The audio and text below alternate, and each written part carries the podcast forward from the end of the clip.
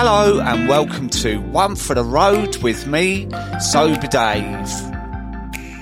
Each week I will be talking to some incredible guests and I hope by hearing each episode they will offer you a valuable source of inspiration and insight. From incredible life stories to a variety of important subjects, all to help you with your quest to change your relationship with alcohol. All of my guests are at different points in their journeys, and each of them have powerful and uplifting stories and information to share. I hope you enjoy the show. Don't forget to subscribe and, of course, leave a review. Today's guest on One for the Road is the wonderful Ceri Walker. She's an ambassador for the amazing Nacoa and she works for Oasis Project, a recovery service in Brighton, and she's also a child of an alcoholic. She's managed to turn her pain into purpose, and the work she does helping others in the community is incredible. Don't forget to listen to the short ads at the beginning. It's so important as it allows me to continue providing the content that you love. And also don't forget to press the follow button. Finally, thanks for all your support. I really hope you enjoy this week's show.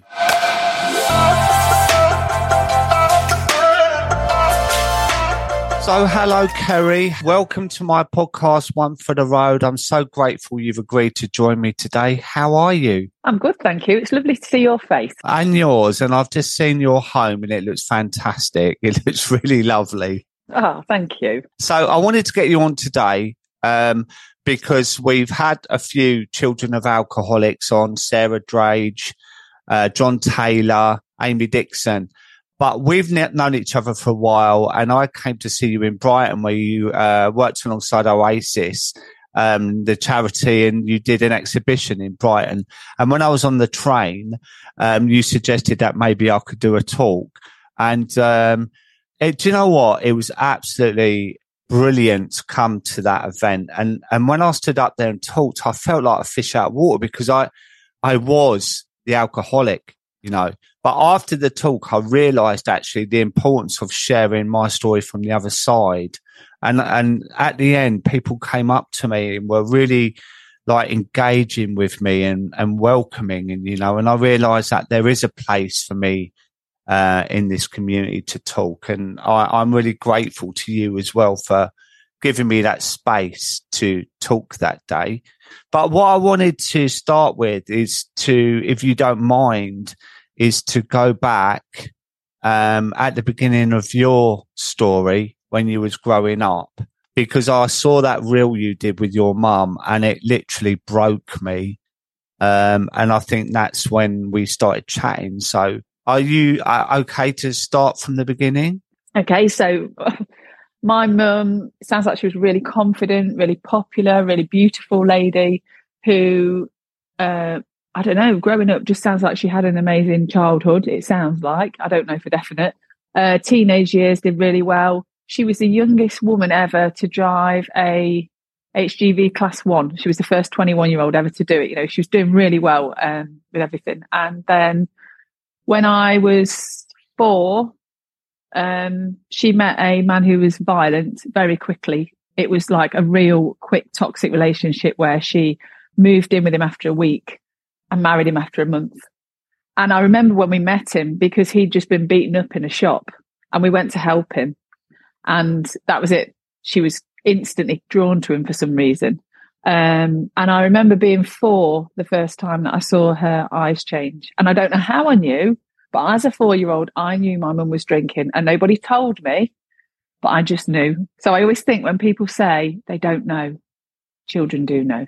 And even if they can't make sense of it, they know there's something going on. They can feel something isn't right and they can feel a disconnect from a parent. Um, and after that, my life was pretty much chaos. I think four was the last age I was a child.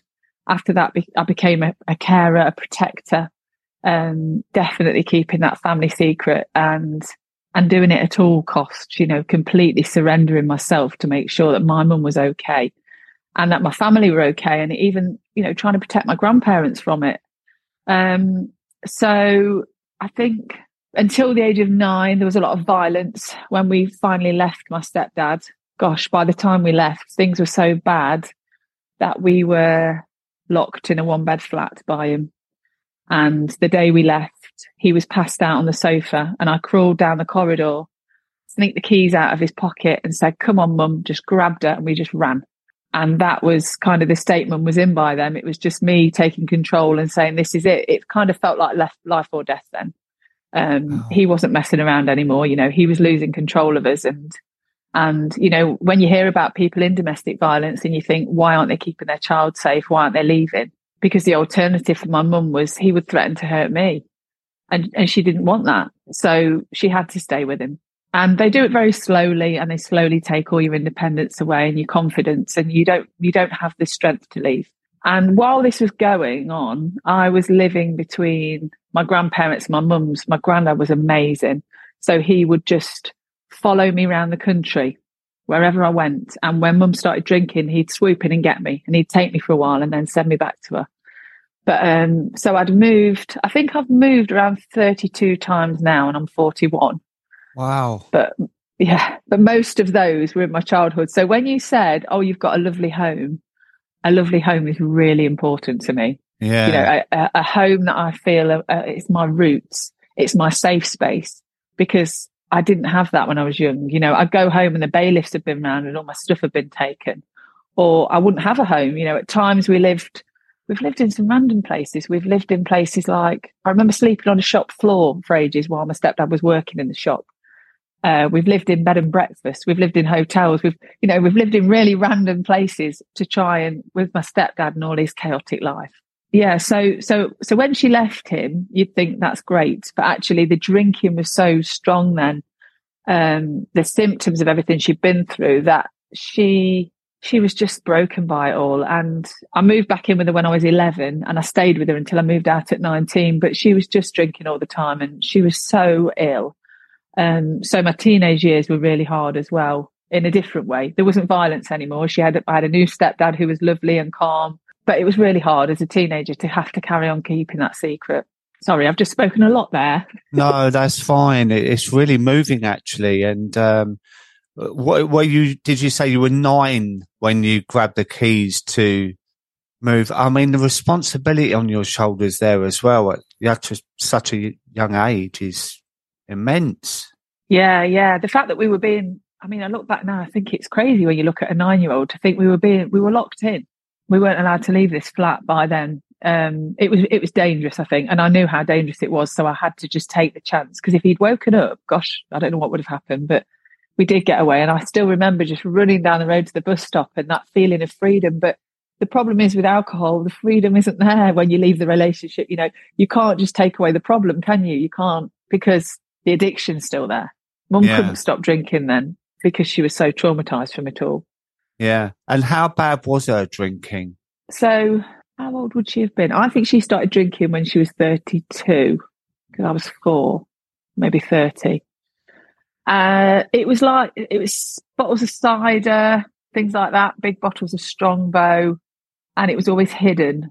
So you wouldn't actually know it was happening apart from you know, from seeing the symptoms of it, you didn't see her drink that often. She drank in the pub. She could really drink in the pub, but but not to extreme any more than other people. Um, but it was just yeah, a lot of hidden. So I would guess it was like a big bottle of Strongbow a day or something like that. Uh, I think there were stronger drinks. She drank wine as well, but I didn't really know exactly how much was being drunk because I couldn't see it. I never mm. knew. But I, I would often find bottles and try and tip them away, which you know, as a child, even until four years ago, I didn't know that was a bad thing. I thought it was a good idea to tip it away because I thought, you know, I've got a day of being sober. And if I stop a drinking, well, that's, that's the answer. But actually, she'd always find another way of drinking, but she'd be a lot angrier.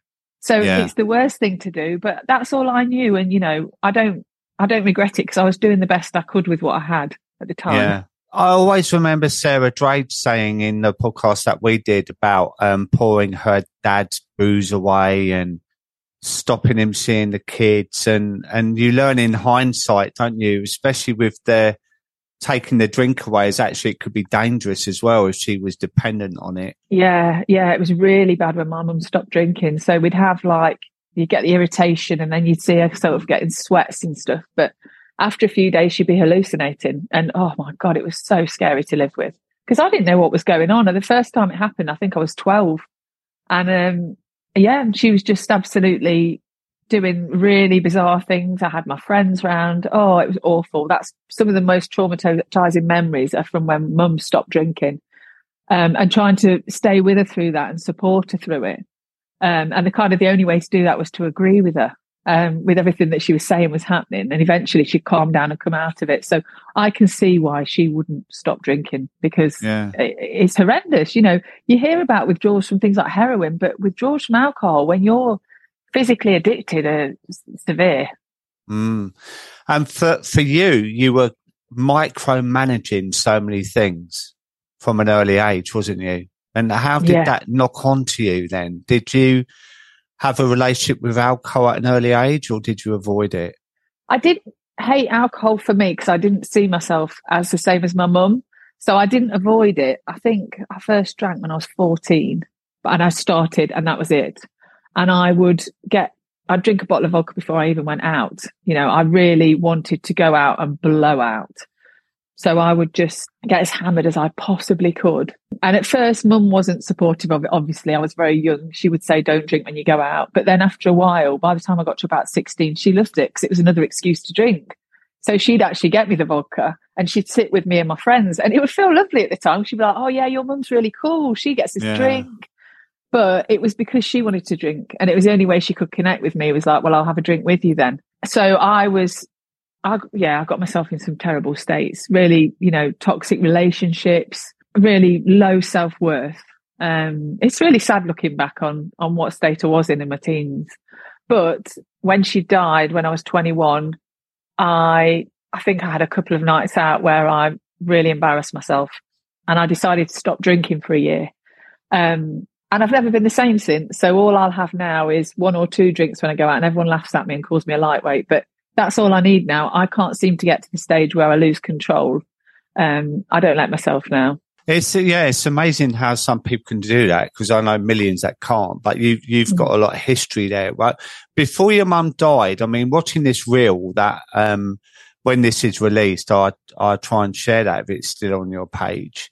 But it was so powerful to see how your mum changed in the images. And that's what got me because it started off with her like beautiful, young, fresh to how she, what she turned into. And when I look at the before and after pictures of me, it's like, oh my God, I was probably on the verge of death you know, like all the medication I was on and the weight gain and the, the drinking daily, the bad food choices, the mental health that it created for me, you know, like I don't know how I survived, but when leading up to that, could you really see she was in trouble before she died? Or was it a slow burner for you? Um, well, as far back as I can remember, she didn't have a good relationship with food and she would admit she maybe had anorexia. So she'd cook me dinner or make me something, but she wouldn't eat herself. Um, and she got very, very thin. And I remember her being very wobbly legged. You know, she was like Bambi. And it mm. wasn't always when she drank, she was just very wobbly.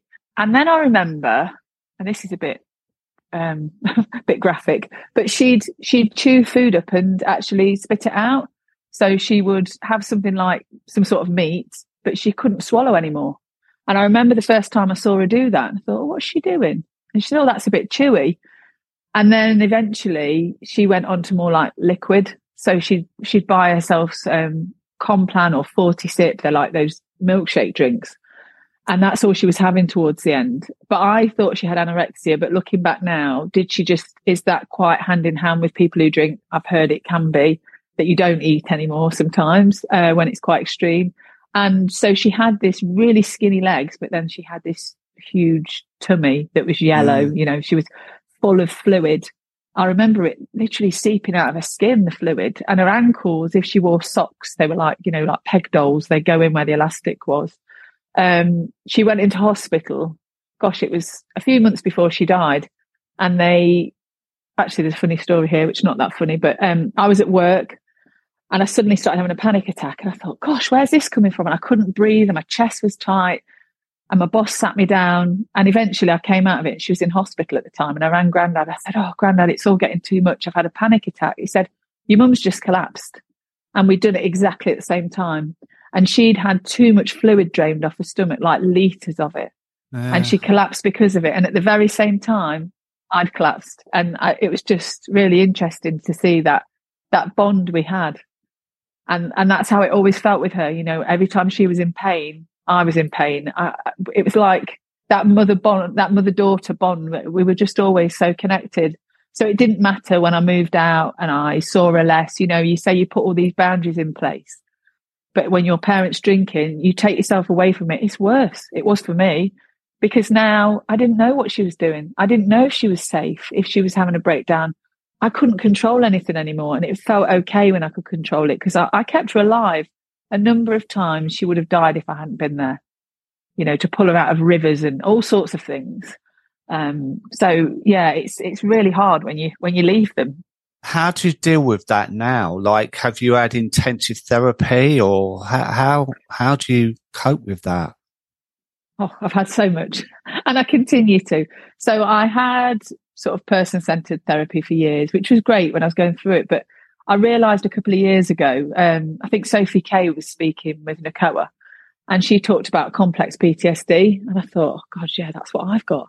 Because very often when I'm in the here and now, something will happen and it will take me right back there mm. to something I've been through with her. So I had um, EMDR therapy, which really looks at sort of inner child work.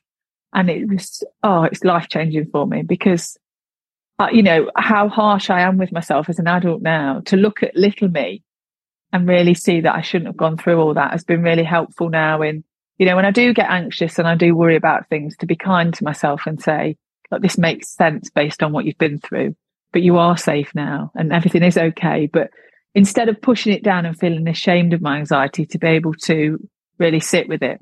It's really fascinating, isn't it? Looking at the inner child stuff. Because I, I did um, a course with Josh Conley and his breath work and that, and, and it was a, it was an individual one. He he gifted it to me to help me out with what I was going through, right? And I always remember him saying to me, "So, what do you? What does little Dave look like to you? Um, what do you want to say to little Dave?" But the fact he said little Dave made me burst out crying because I was such a fragile boy, you know, like insecure, um, no confidence, low self esteem, and that, and and it brought me like what you say about coming from now back to to that moment, I was standing right in front of the 14 year old me then.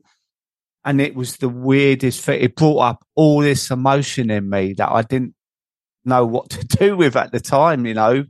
It's so powerful. Yeah, it's really hard because you, you don't usually connect on that level. You can remember yourself as a child, but you're looking at it through your eyes now. But mm. when you can actually picture the little you because that's what EMDR does. You you see it from you now, and you are watching little you, and it's gosh heartbreaking to see what you what you did have to have to endure and how you felt and when you couldn't speak to anyone. Um, but it's it really has helped me. I am definitely still traumatized, and I you know I feel it every day still in some ways. But I think I'm doing a lot better because of getting support whenever I need it and really acknowledging when I am struggling and not just going, now I've got to be strong. I've got to carry on. I need to help everyone else. That actually, it's okay to get help for yourself as well when you need it. A lot of uh, children of alcoholics, we had this conversation together, like when they say, you know, was I not enough? And I've talked about that myself of uh, my own son when I was drinking, and he was definitely enough. It was more about me. But do you still go through those feelings of not being enough, or have you managed to work through them? I think there's complete, oh, it's just so different all the time. I could tell you practically now. I know it wasn't to do with me. I know it was to do with addiction, and my mum had her own demons. Um, but deep down, I still feel unlovable because of it. And at times when I'm struggling, if I come into conflict with someone or if I'm tired, ill, you know, having a rough time, I feel unlovable. And it's because of that. You know, my mother wound is deep and I think I'll always be pretty heartbroken that I couldn't save her and that nothing could. Yeah, it's it's still there, definitely. I don't think I don't know, I just don't think it can ever go away completely. And and how it's hard to make sense of completely. Yeah. It's that rescuer role we were talking about earlier, isn't it? Um, before this, like that's your role now, isn't it? Being a rescuer. And is it tap into the fact you couldn't rescue your mum that makes you feel like you failed, maybe? Yeah, I think, um, I think it is just what you become in life. I think when you do it from such a young age, it's that kind of people pleasing that if I am good enough, if I try harder, everyone will be okay. But I'm responsible for everyone else's happiness. So I've got to keep that up. When actually I'm not. And everyone else doesn't have to be happy. You know, I'm not responsible for any of that. But it's easy for that to kind of, yeah, for that to happen. And uh, I, I just think it is a big part of me, but I really try and think about my own needs as well now. Um, and that actually, you know, if people are going through problems in life, you shouldn't rescue them because they can do that themselves. You should be there to support people, but not to be like, right, I know what you need now. Yeah. I'm going to yeah. do all this for you. Yeah, I've really changed that because in being a rescuer, in the rescue, in that triangle, the drama triangle, you make another person a victim. Mm. And, you know, with my friends and family and stuff, I, I wouldn't do that now. If people want my support, I'll give it them, but I'm really conscious now to not be that rescuer. Yeah. The drama triangle is a whole new conversation rescuer, victim, persecutor, and we all go in that constantly all day. And I've really learned a lot of uh, how not to do that, mm. to try and stay on the outside. And a little thing um, that I quite often talk about are WhatsApp group chats that I've seen people get involved in a conversation that's actually got nothing to do with them. And it's like, well, don't stay in it then. Come out. Yeah. You know, silly yeah. little things in life that we do that we get involved with Yeah. when we don't have to. And it's, you know, about supporting someone is sometimes just listening. You don't have to fix. You can just listen and that's enough and help them make their own mind up, you know? Um, yeah. What led you to Nacoa? What, when did you find them? So I was scrolling Facebook one day, many, oh gosh, what year was it? Probably about 2013. And uh, I saw a competition for Recovery Street Film Festival. And uh, I, and it was just about your recovery. And I thought, well, I'm not recovering from addiction, but I'm recovering from my mum's addiction. So I decided to enter. Um, and somehow I won it. And I wanted to do something with the film. I didn't show it to anyone. I just went to the went to the film screening, sat at the back. They brought me my award over. I couldn't even stand up. I was so anxious. And um, and I thought, what can I do? So I Googled children of alcoholics, found Nacoa, and just said, would you like to use my film? And then that was it. Once you join Nacoa, you never leave. Yeah. And yeah, and just the thought that, you know, there could have been someone confidential at the end of the phone because I would never have spoken out. And it doesn't matter who tells me that schools are different now. I would have been in danger to speak out. So my life would have been in danger. I couldn't have gone and spoken to anyone. So it's not always safe for children to speak out, but I could have rung a confidential helpline where I knew that they wouldn't know my name, where I lived or anything. And they could have helped keep me safe in my own way. They could have helped give me strategies to keep safe and to make choices and to, and to look at things from different angles, not just through a child's eyes, you know, to see were there any ways, any adults I could speak to um, in a safe way. So gosh, yeah, I think it was, I think it was founded when I was young, but obviously I didn't know about it. And just, oh, it's amazing the work that they do. It's so incredible to have that chat line, you know, like I, I was talking to someone the other day, I think it was peers on there saying that, you know, young kids sometimes ring up just asking for someone to talk to about their feelings. And I, I did a talk with Sarah Drage at a school and, um, people come up to me individually as the drinker asking advice on how to deal with their parents. And there was one fella that used to lock himself in his office and drink. And she knew it. She she was like sixteen, I think, and she you could see the hurt in her eyes, you know, of Mm. confusion and not knowing what to do, what to say, how to support her dad, you know.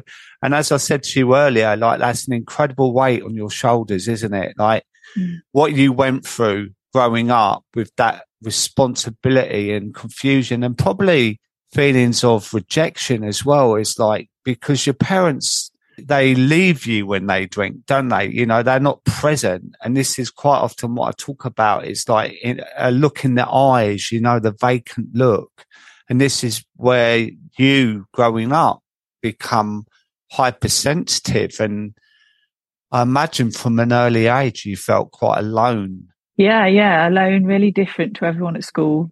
I just look at, you know, all my peers and think they got a normal life, but I hadn't. But also thinking about how others feel. Even now, I'll go into a room and I'll be checking with everyone. You know, if someone gives me a slight look differently, I think, oh, what's happened there? You know, I can sense everything.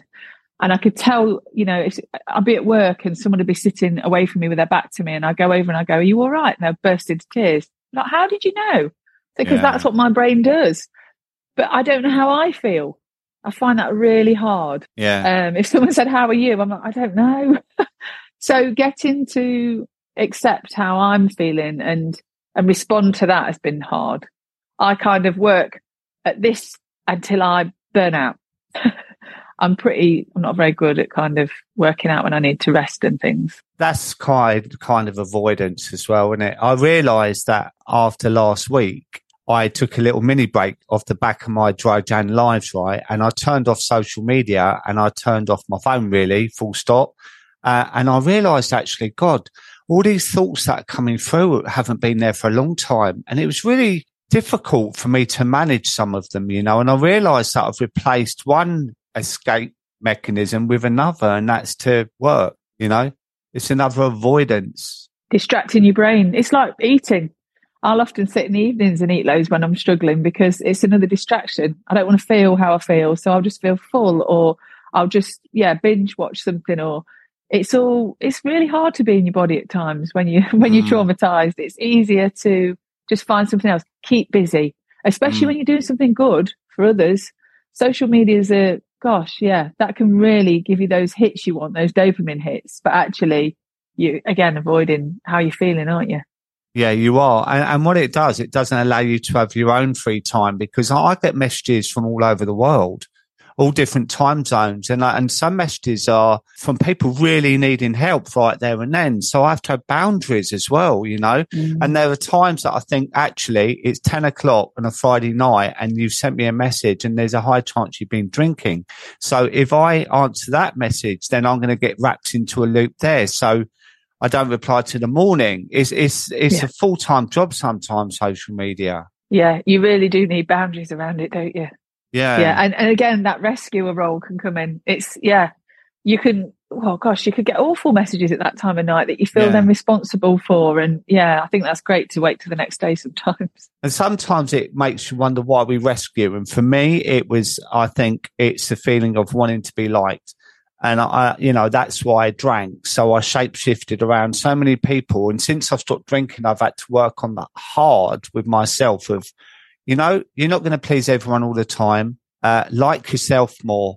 I've done a lot of uh, self development work, uh, and it has helped a lot actually um, in that area because I used to try and rescue everyone all the time. It's it's a hard. That's a really hard one for me, not being liked, and it's something that I continually work on because I think because of my upbringing, I can feel very annoying. and people always say, oh, you're not annoying. I'm like, no, I'm fine with that. I talk too much sometimes. I'm a bit, I'll talk over you. I'll, I don't know. I just do things and I think, oh, no, I shouldn't have done that. And then I think, well, that's me. And You're if people don't like me, yeah, yeah, I am. I am. I'm passionate. But if people don't like it, it's okay. You know, everybody isn't meant to like me. Yeah. And as long as I've got my people around me who do love me and care about me, it's okay if everybody doesn't like me. And and in pleasing everyone, I'm not being authentic because I'm not being me. No. So people aren't experiencing the real me, they're experiencing a character. So now I'm really trying, even when I see people go like, Oh, you're being annoying, I think, well, it's okay. It's it's fine. At least I'm being myself. And I just always felt I was too much as a child because if I I wasn't just feeling to blame, I was told I was to blame. You know, if things went wrong in our house, it was like, well, because you've done that. Uh, now yeah, I'm going to drink because of you doing that, or yeah, like my stepdad would get angry. So I always felt to blame, and I always felt I needed to change. And now I think I don't want to change anymore. Oh, it's so difficult, isn't it? And moving on to your work now, because there's something inside of us, right? We turn a bad experience into something that can help others. So at what point in your life did you feel like you need to support others with similar issues in their childhood and whatever? Well, I, was a family support worker for years from when mum died, but that wasn't particularly addiction. That was just sort of family struggling. But more recently, it was it was when my daughter was two that I decided to volunteer for Oasis and to become um, a volunteer for NACOA as well. And I started working in the Oasis creche because I just wanted to work with the children while the parents were in recovery. You know, I could really, I could really feel what they were going through. And I think when you've been there, you can kind of spot the signs and you can see the little child that's being really well behaved, but you know, actually they're trying to please and you don't just see them as a child who's being well behaved or you can see the chaoticness and them trying to make sense of it. And so I really enjoyed working in there. And then, um, and more recently, I've got a job as a co-facilitator for parents in recovery. It's called Mellow Parenting. And I never thought I would be able to stand up in front of a group and talk. It's just never been me. I just feel, gosh, the most great imposter syndrome, but I absolutely love it. And it's given me a new level of respect for people in recovery and just, they're just amazing to, you know, just every day in recovery. I just think, wow, yeah. how are you doing it? How are you, you know, parents who've had their children removed? Yeah. That have gone to rehab that are that are trying every day to do everything that social workers are asking. It's just incredible. And to be that support for them. And, you know, I share, I share bits of my own experiences with them as well of, of my childhood and, and it's just this amazing space. So I'm loving that, um, at the moment. That's, that's kind of the main part of my job that I'm really enjoying. It's really eye opening, isn't it? When you see the different degrees of this drug, how it affects people. I, I, um, trying to be a peer mentor in a, a day centre in Clapham. And I would go there twice a week for 10 weeks, uh, and sit in a sharing circle as well.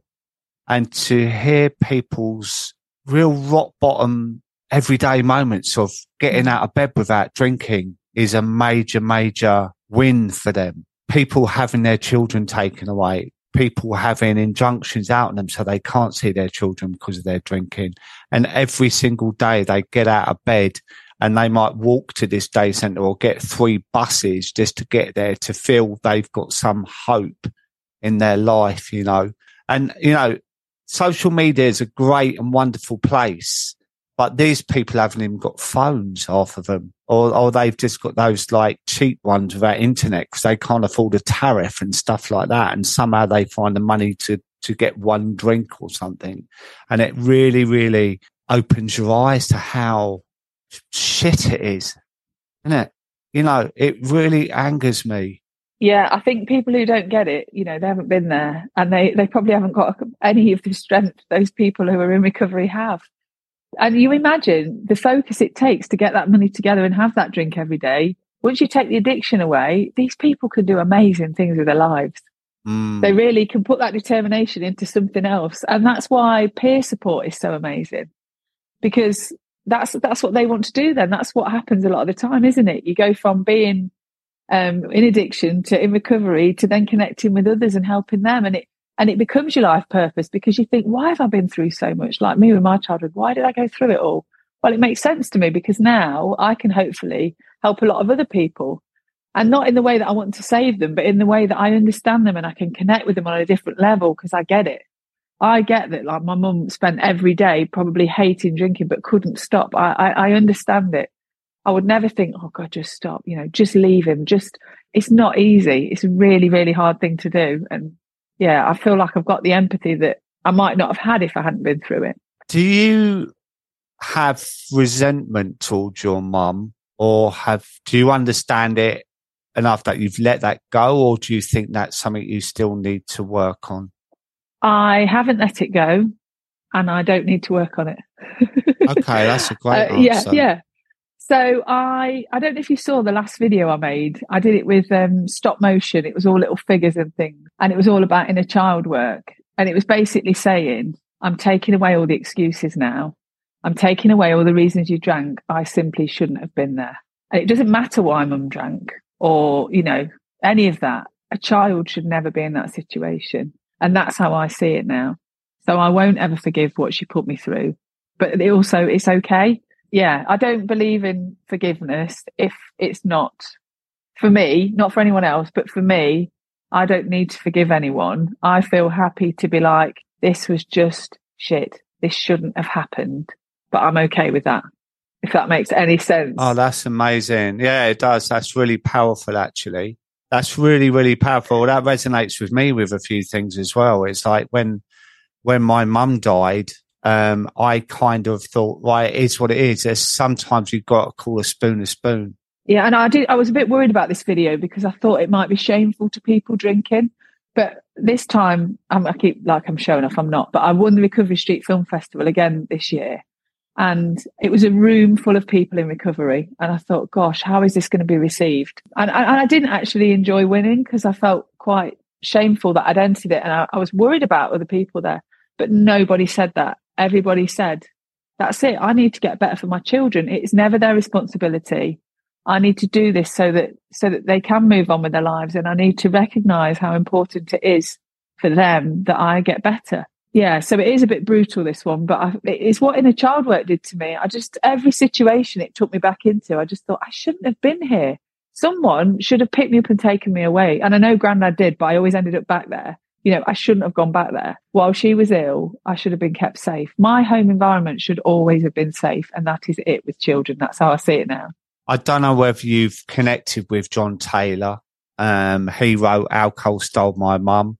He's been on this podcast and when he described how he used to make sure his mum was all right when she was drunk at such an early age and he loved her so much mm. and cared for her so much but it broke my heart the way he described how he would try and get onto the sofa and put a blanket over her and mm. like it's so much responsibility but i suppose like for me it's it's always hard to try and have these conversations because i was the alcoholic you know and, but I, I, I mean, this would be controversial for some people, I'm sure, but it, it turns you into someone really selfish because, mm. you know, like there's that whole conversation. You have a choice. I had a choice. I did have a choice. And some people say you don't. When you're hooked in addiction, you don't have a choice. You need alcohol so you can survive. I think we've all got a choice, right? And I had, I could have chosen to or not to drink, but I drank um, when I shouldn't have done. You know, there was times I wasn't when uh, my son was young, and I thought, you know, if anything happened and I passed out on the sofa. But there's sides of that. It's like how how old was he when I decided that that was okay to drink? And you know, there's so many questions I asked myself in it, and at the time, this is more work I need to do on myself here. Do you know what I mean? And this is why talking to you really helps me as well, because it's understanding from the other side. But I was incredibly selfish because I drank when I shouldn't have done. I think it takes hold in a way that you you can't help it and you you probably would like to stop but you can't. But I have a bit of an issue with that whole thing as well of not having a choice because we have tiny choices even when we're struggling as adults and as parents. And even if that tiny, you know, just to get out, uh, get, get a little bit of help or, or do, you know, do something really small to try and help yourself.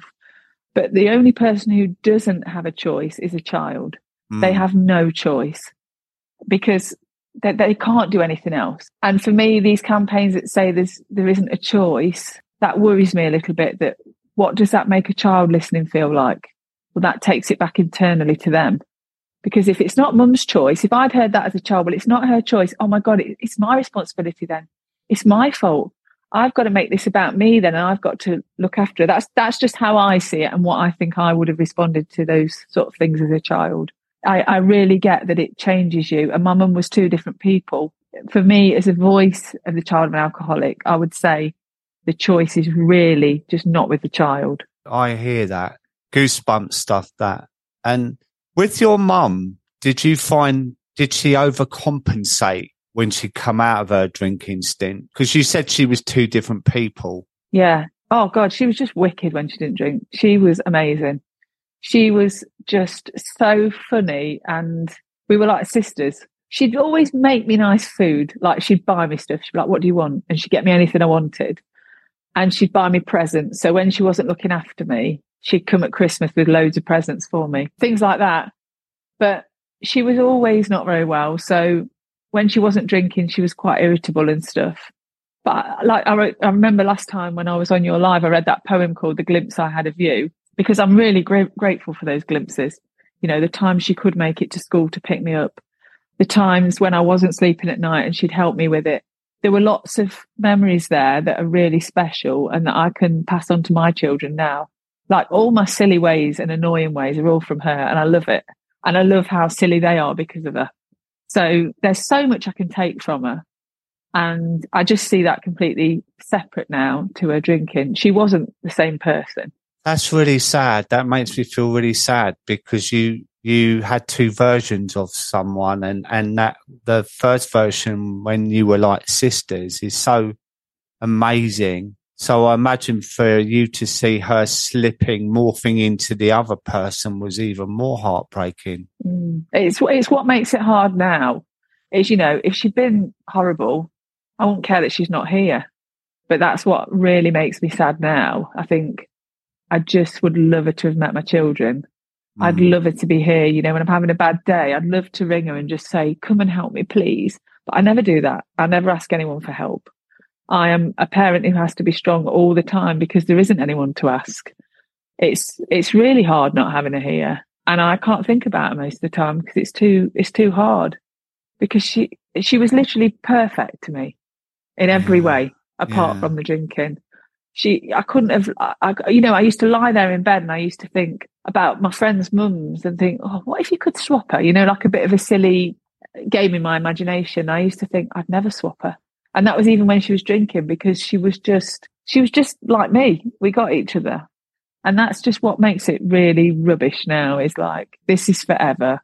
And this year it's 20 years and i'm like i've lived without her for 20 years and i only lived with her for 21 and I've got to carry on living without her forever. And I just think, oh God, yeah, I think this year is going to be a bit of a tough one because of that. We were chatting before this uh, podcast, and and this is quite a pivotal year for you, isn't it? It's almost like a line in the sand. I think that you you're gonna move direction um, by not talking about it so much. Yeah, I keep thinking about it, and and to be honest, my memories are fading of her.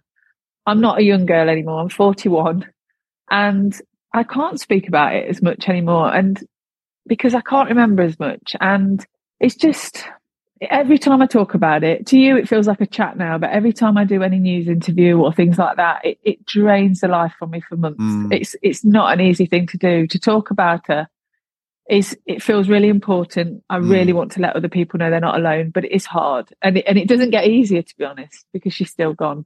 So I think what I want to do now is focus my time on supporting others in the best way I can and and you know having that empathy for them in the way that I can help them and training to be a therapist myself.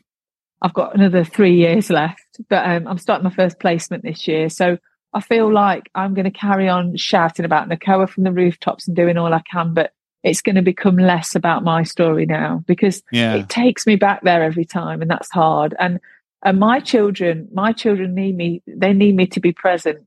And, and it's really hard being a mum when you've been a COA because you always think you're going to mess them up and you, oh, it's this real difficult thing about, I want to be the perfect parent, but I'm going to become my mum and I'm going to traumatize them. It's hard being a mum. So I just feel like I want to be a lot more present now and thinking about the future after this year. I mean, I think you would make an amazing therapist myself. I, I did two years uh, studying counselling, and uh, that's when my mum died, and it just put the spanner in the works. I wasn't uh, doing my homework and that, but I met some amazing people as well with real empathy and some real skills. But I, I can pick that up on you that I think you'd be wonderful, and I think it's a really good move that you're gonna start to leave it behind because that's what I'm doing now because I, am not saying I'm bored of my own voice talking about it, but I, I've done so much more with my self development now that I feel like I want to enter a new phase. So when I get invited onto podcasts and they say, we want to hear your story,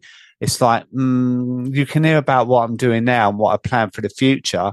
And sometimes I don't know what I plan for the future as well, you know.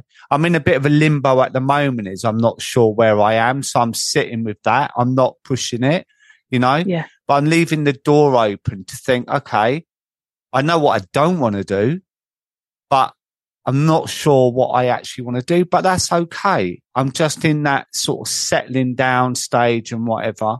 But you know, we're, we're, um, doing a couple of things. I'm, uh, meeting you next week. So this would be in the past by the time this is heard, but we're, we're, uh, meeting. There's a speech in Parliament. Vicky Pattison's a new patron, isn't she, of NACOA? Um, Yeah. which is great news. And I, I saw on the telly the other day and I thought she spoke really eloquently, uh, about her new role. Um, Yeah, because it's she really was in that doc. exciting. Yeah, it's really exciting. Uh, I'm going to meet you there. And, uh, I, I don't think you're doing that walk, are you? No, sorry. I was just going to say to you, you know, anything you think's brewing, but you don't know which direction you're going in, Yeah. you'll get it on that walk. I think, you know, when you walk for a long time, this is going to be really good for you, Dave, because you're going to come out of it and go, I know where my life's going. You will, honestly. I can't wait to see where it takes you. Well, that's what I did last weekend with that with that walk walk um, on the South Downs, and you know what that's done? That's cleared away all the cobwebs in my head. I made a point of coming off social media, limiting phone calls, TV, reading. I just sat with myself, right? And what it did, it brought up certain things, right? But it allowed me headspace. And that's really, really important because in these times that we got the instant gratification of the scrolling, Netflix, you know, there's so much out there and the busy lives we lead. I actually thought, you know what? I'm not even going to listen to music or podcasts or I want to, and I came back from that and, um, I, I feel like something's happening, but I think being around wonderful people, raising money for charity, and let's face it, the COA need it after the government cut their funding, which is a whole new conversation. I think it's going to be really, really wonderful. And do you know what I'm doing after that? Two days after that, Something else crazy. flying to Morocco. Oh my God. Yeah. Wow. Climbing, What's um, that for? Climbing a mountain in Morocco. Is that for charity?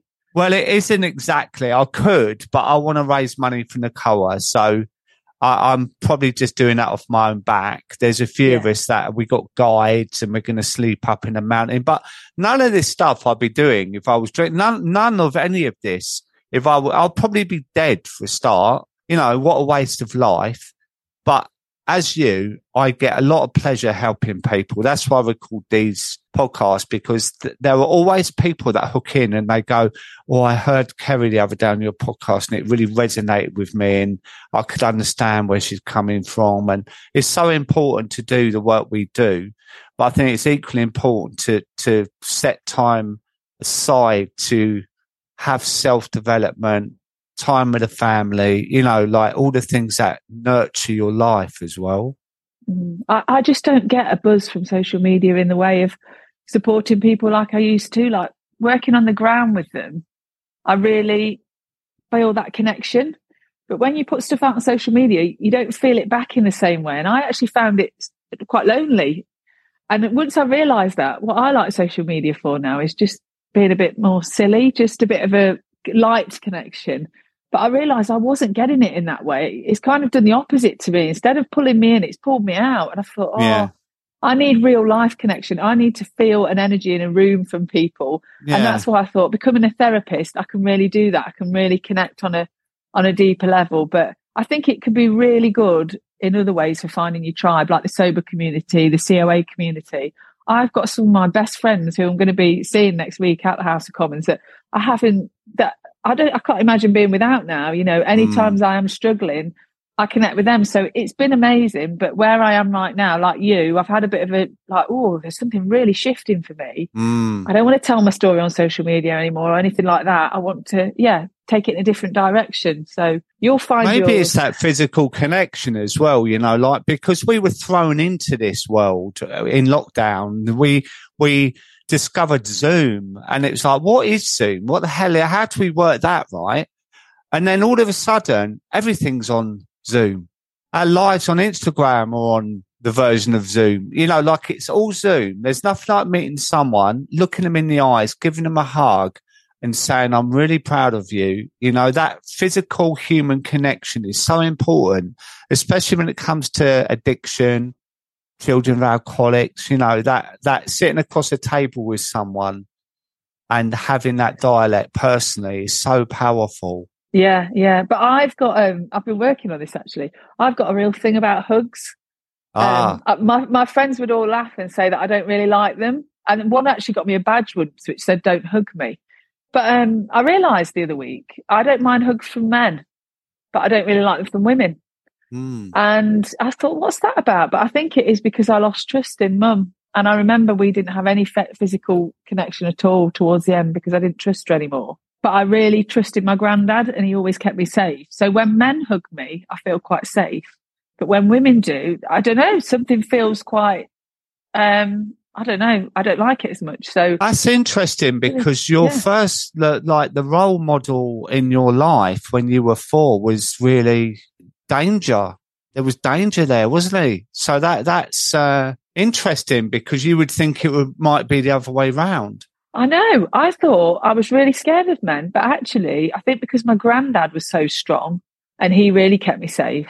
Yeah, it's it's really weird. I've only worked this out in the last few weeks. It's very strange, but um, I thought I was not a huggy person, but it appears I am with men. Well, it's weird as well, you know, because um, when I did my two years counselling course, that was part of it. Is like shaking someone's hand, giving them a hug. Was all about that. How do you know that person hasn't been abused, and and uh, and that that is a real um, intrusion on their boundaries? And I started to think about that after. It's like I automatically give someone a hug if I meet them or shake their hand. And hmm. actually, when this subject come up, there were at least four or five in the group that said they, they don't like that human connection because of stuff from their past. And I think we just take it for granted. It's like, well, I'm being really, really friendly. Come here. It's a really interesting subject, actually. yeah, because some people just don't feel that way, do they? Yeah, I had a little moment in college last week where we had to do a diagram of sort of some of our trauma and what it's caused. And I got a little bit upset at one point. And the woman next to me said, Would you like a hug? And I said, No, thank you. And it was so lovely that she asked me and I was able to say no. And she was absolutely fine about it. And I thought, Oh, yeah, that's really good. That's what I'll do. Because I know what you mean. It's like give someone a tissue, give them a hug. But actually, is that what they want? Or are you trying to kind of shut down what's happening? When sometimes people do just need to feel sad and just feel their emotions because it's really hard to to feel sometimes like when you've never been able to. My feelings were never allowed when i was young. It was always about my mum. I couldn't even cry. I couldn't be anything. I just had to be strong for her. So now if i feel like i'm going to cry it's actually a real good release. It's it's it's a good thing isn't it crying? It's not a bad shameful thing. No, it isn't. It's it's powerful. Um, before we go, Ceri, have you got any advice for anyone hearing this that they feel, you know, this conversation has been of use or they they've gone gone through a similar experience? What would you say to them? I'd say go on the Nacoa's website. It will change your life. Um, the first thing I ever did was read their personal experiences page. Just read Mm. what others have been through and you'll think, oh my God, like everyone you'll relate something to. And Mm. then check out their message boards. Have a look at some of the videos I've made. All my videos are on there. There's some amazing books. Like just have a little look around. You don't have to do anything. No one has to know, but just have a little explore and see how it makes you feel. And then, you know, call them if you need to. But um, there's loads of communities around. Just don't be alone anymore because I'm sure you've been alone for a long time if you're listening to this and connecting. Oh, that's really powerful. Yeah. Community is everything, you know. Um, and that's how I found my tribe in the beginning because I felt I was just treading water on my own and, and drinking was lonely enough for me and I didn't need that in sobriety. And once I found people like minded to me and understood, there's a, unspoken code of, I get you. You know, and I think it's with COAs as well. You just know, you understand what you've been through and whatever. And that's brilliant, Ceri. I'm so grateful that you've taken the time today to join me. I'm so No, it's been a pleasure. And I'm really excited about um, what you've got ahead of you as well, what work you're going to be doing. And uh, are there any more films going to be made? I don't know. I don't, they just come out of nowhere. The films do. I'll have a thought, and then I just don't stop until it's done. So you never know. I don't plan these things; they just happen. Oh, bless you. Well, thank you, darling, so much for joining me. And I will see you soon. Thank you, Dave. Okay. Take it easy. Bye. I really hope you enjoyed the show today. don't forget to subscribe and leave a review. For further support, you can buy my book, One for the Road, on Amazon, and you can also follow me on Instagram at Sober Dave. Please remember to join me for next week's episode. Until then, thanks for listening and have a great week.